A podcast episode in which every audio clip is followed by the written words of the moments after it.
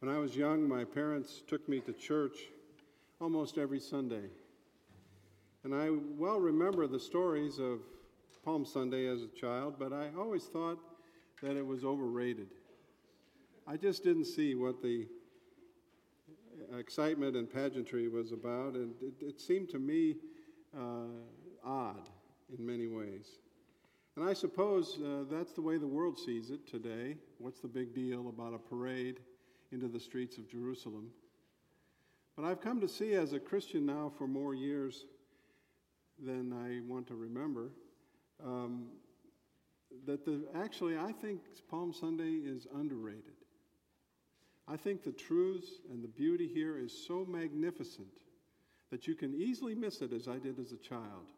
But we're going to walk through it this morning, and I hope that the result and the outcome will be your affection for the Lord Jesus Christ will grow and increase as you see him at work. Perhaps one way to start is to look at the opening words of our service this morning, the preparation for worship on page one. Just as a summary as we get started here this morning, these words are On Palm Sunday, we celebrate Jesus' entry into Jerusalem, fulfilling Zechariah's prophecy of the coming king who brings salvation and peace. But as we rejoice and shout Hosanna together, it is important that we capture the irony of the day. This is the moment Israel eagerly waited for, expecting a mighty military ruler, not a gentle king riding on a lowly donkey. This is the day on which Jesus entered the city in triumph, but as a part of his journey to the, to the cross. This is the week in which the crowd's cries of Hosanna would soon turn to crucify him, crucify him. This is the beginning of the climax of God's redemptive plan to save the world, not by conquering the world, but by dying for it. So, as we enter worship today, let's prepare our hearts by contemplating the glory of this King, the one who purposefully rode toward the cross, the one who saved those who hated him, and the one who redeemed the world by dying for it. Indeed. May we pray.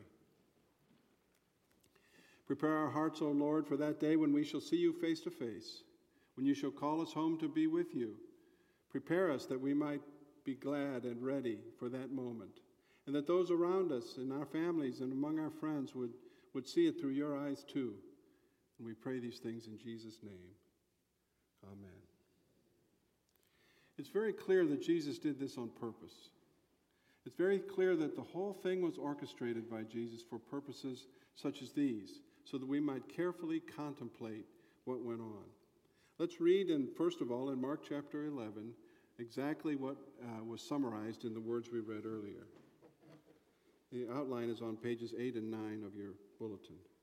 As they approached Jerusalem and came to Bethphage and Bethany at the Mount of Olives, Jesus sent two of his disciples, saying to them, Go to the village ahead of you, and just as you enter it, you will find a colt tied there, which no one has ever ridden.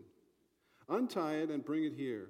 If anyone asks you, What are you doing? Why are you doing this? Tell him the Lord needs it, and will send it back here shortly. They went and found a colt outside in the street, tied at a doorway. And as they untied it, some people standing there asked, What are you doing untying that colt? They answered as Jesus had told them to, and the people let them go. When they brought the colt to Jesus and threw their cloaks over it, he sat on it. Many people spread their cloaks on the road, while others spread branches they had cut in the fields. Those who went ahead and those who followed shouted, Hosanna! Blessed is he who comes in the name of the Lord. Blessed is the coming kingdom of our Father. Hosanna in the highest. Jesus entered Jerusalem and went to the temple. He looked around at everything, but since it was already late, he went out to Bethany with the twelve. If we look carefully at this particular situation, we see many things that helpful, are helpful to us.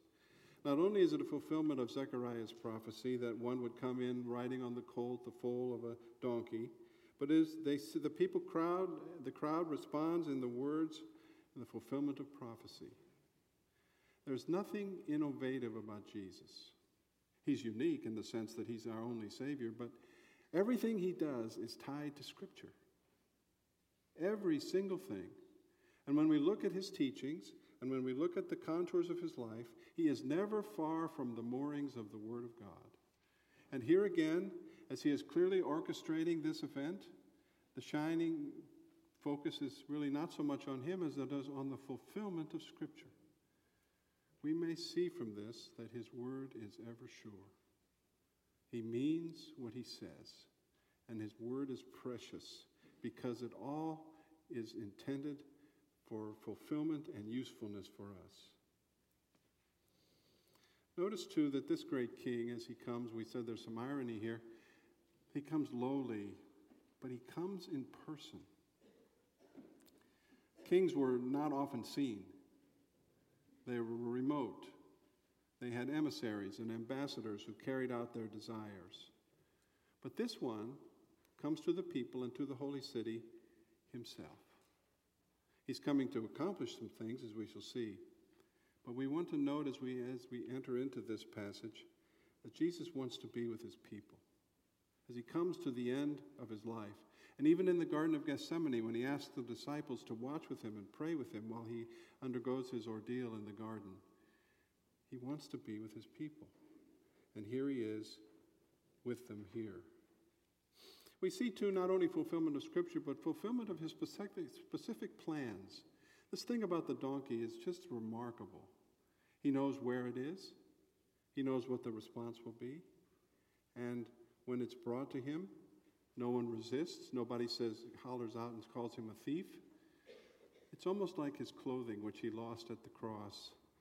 He used it for a little while because he was not, his kingdom was not of this world. Kings don't ride on lowly donkeys.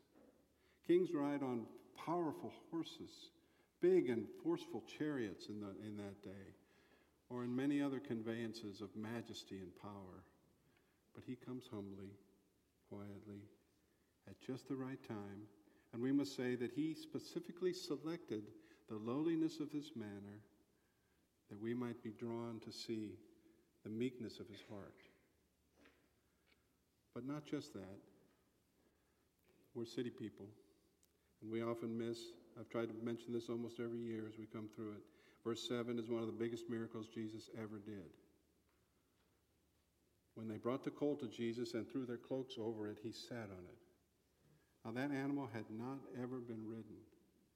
We learned that from another one of the Gospels. It's the first time anyone had ever sat on it. Can you imagine? That would have been a wild reaction in most cases. But the Lord of glory is also the King of creation.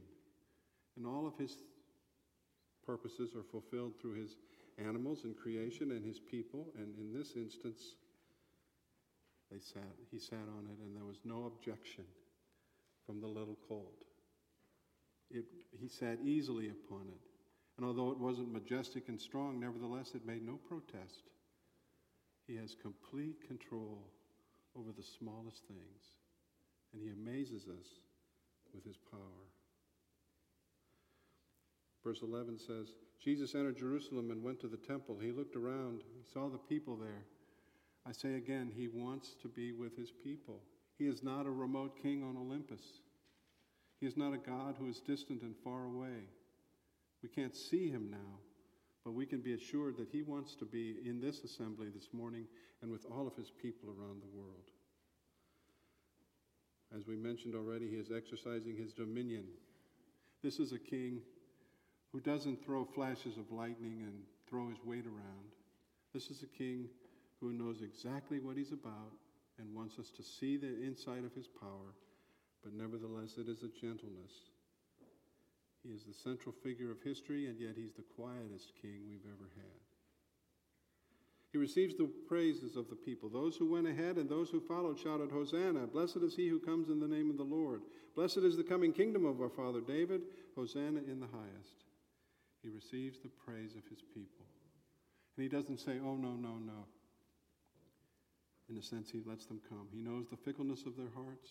He knows that soon they'll be saying, Crucify him, crucify him but he's willing to receive the praises of his people. This is the time of restoration and rejoicing, and it is concluded with judgment. Because then he comes into the temple and he throws over the tables and he chases out the moneylenders as a foretaste of his coming judgment. So, without looking too long or too hard, we have seen full portrait of Christ that fills out the picture of who he was. And it's easy to miss. We could read about him sitting on the donkey and pay, pay no mind to it. We could read about him receiving the praises of the crowd and their palm branches and not see the fulfillment of the scriptures. There's also another thing here that we want to pay attention to, and that enriches this picture. We have been looking in recent Sundays in the book of First Thessalonians, and there's a passage in the First Thessalonians, you'll see it there on page 9, that refers to another coming of the King. 1 Thessalonians chapter 4. Brothers, we do not want you to be ignorant about those who fall asleep or to grieve like the rest of men who have no hope. We believe that Jesus died and rose again, and so we believe that God will bring with Jesus those who have fallen asleep in him. According to the Lord's own word, we tell you that we who are still alive, who are left till the coming of the Lord, will certainly not precede those who have fallen asleep. For the Lord himself will come down from heaven with a loud command, with the voice of the archangel and the trumpet call of God, and the dead in Christ will rise first. After that, we who are still alive and are left will be caught up together with them in the clouds to meet the Lord in the air, and so we will be with the Lord forever. The same themes are now to be found in his second coming.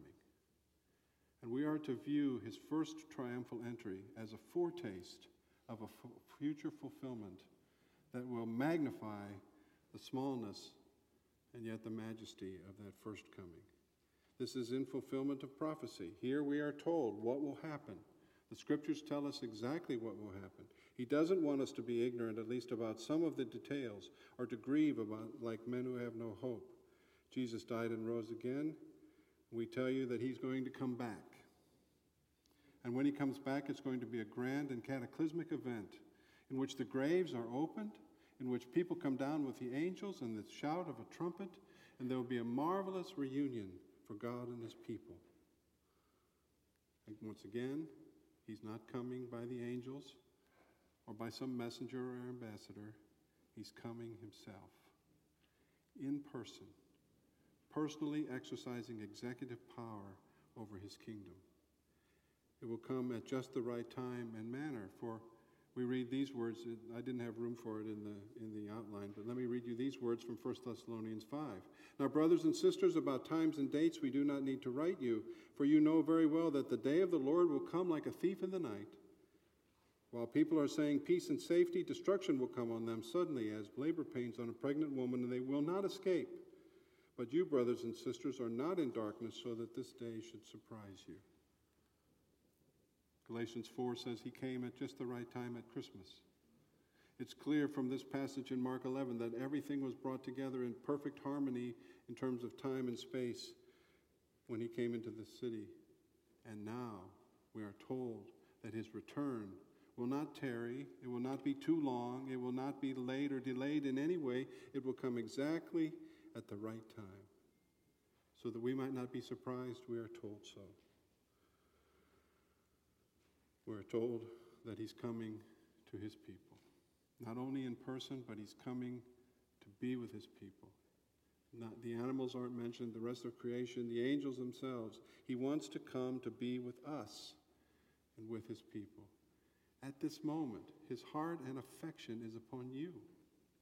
You are not forgotten. You are not overlooked. You are not unimportant. You are not insignificant. You are everything about you and everything about your life is precious to him, including the sin which, for which he died. So he comes at just the right time to his people, and he will exercise his power. The first Palm Sunday, they waved branches and they threw their cloaks on the road.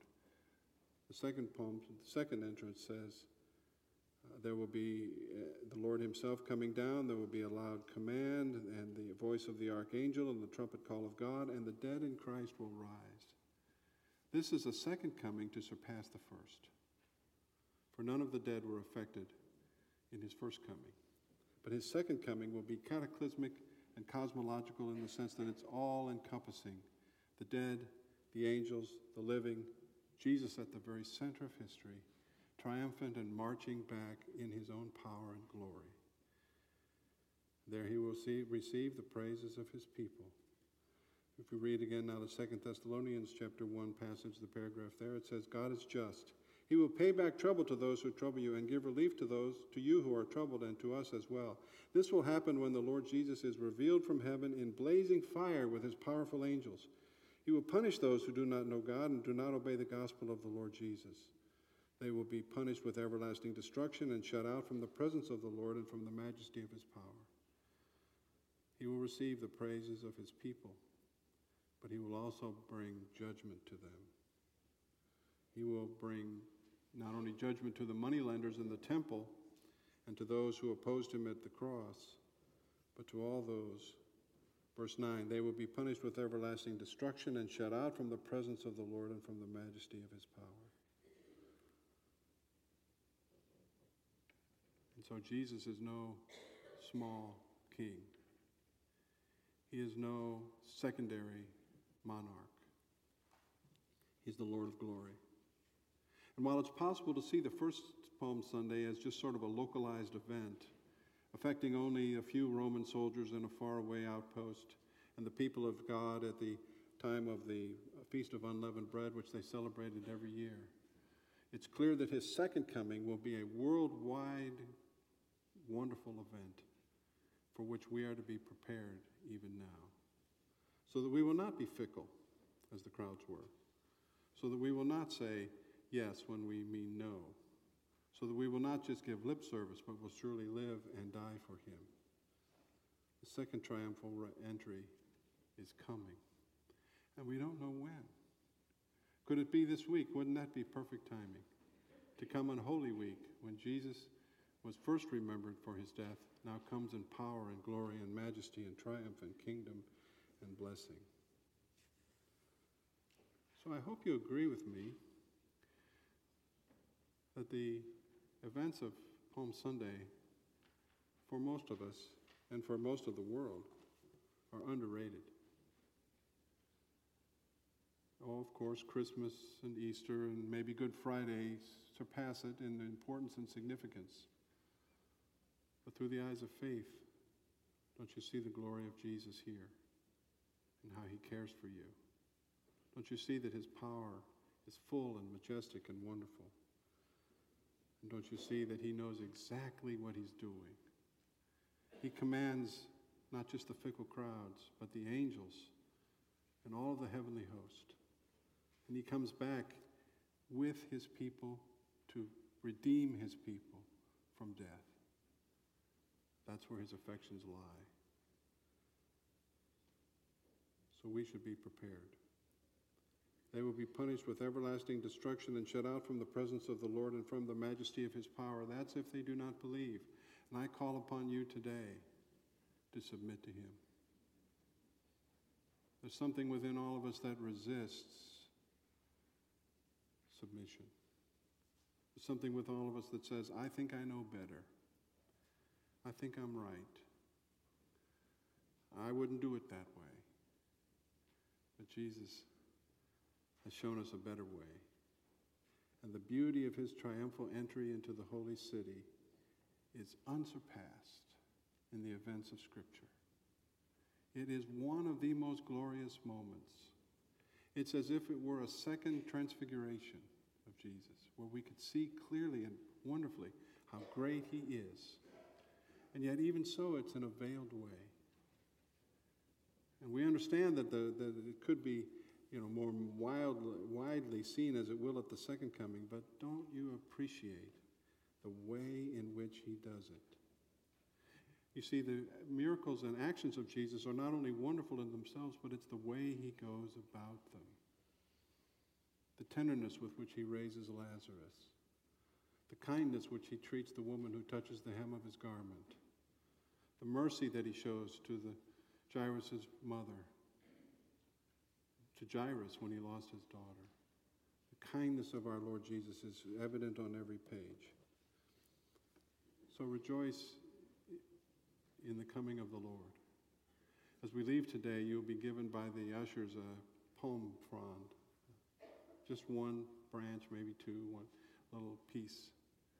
May it be precious to you as you remember what your Savior did for you and how he did it, how he came and suffered and bled and died. This is a wonderful Savior, and we trust him with this and with the future. Let us pray.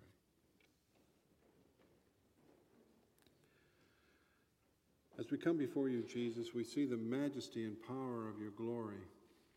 We see in the meekness that you displayed on the first Palm Sunday a contrast with the majesty of your second coming. We see the humility of your first coming and the honor and glory of your second. And we see that you do all things so very well. We pray this day that we might come with thanksgiving into your presence and be reminded of how you came to die for us at just the right time and in just the right way, not because you had to, but because you loved us and because you wanted to and because we are precious to you. May there be no one here this morning who doubts that they count highly with Jesus. That even if they have been rejected by others, made to feel lonely and afraid and even anxious, that there is one who sticks closer than a brother. There is one who will never leave nor forsake us. There is one who is bound to us eternally by his love and grace and will never, never let us down. Others have, others will. But you, O Lord, have been steadfast and sure. And we ask you to receive our thanks. O Jesus, we love you. Come quickly, we say. Come quickly. In Jesus' name we pray.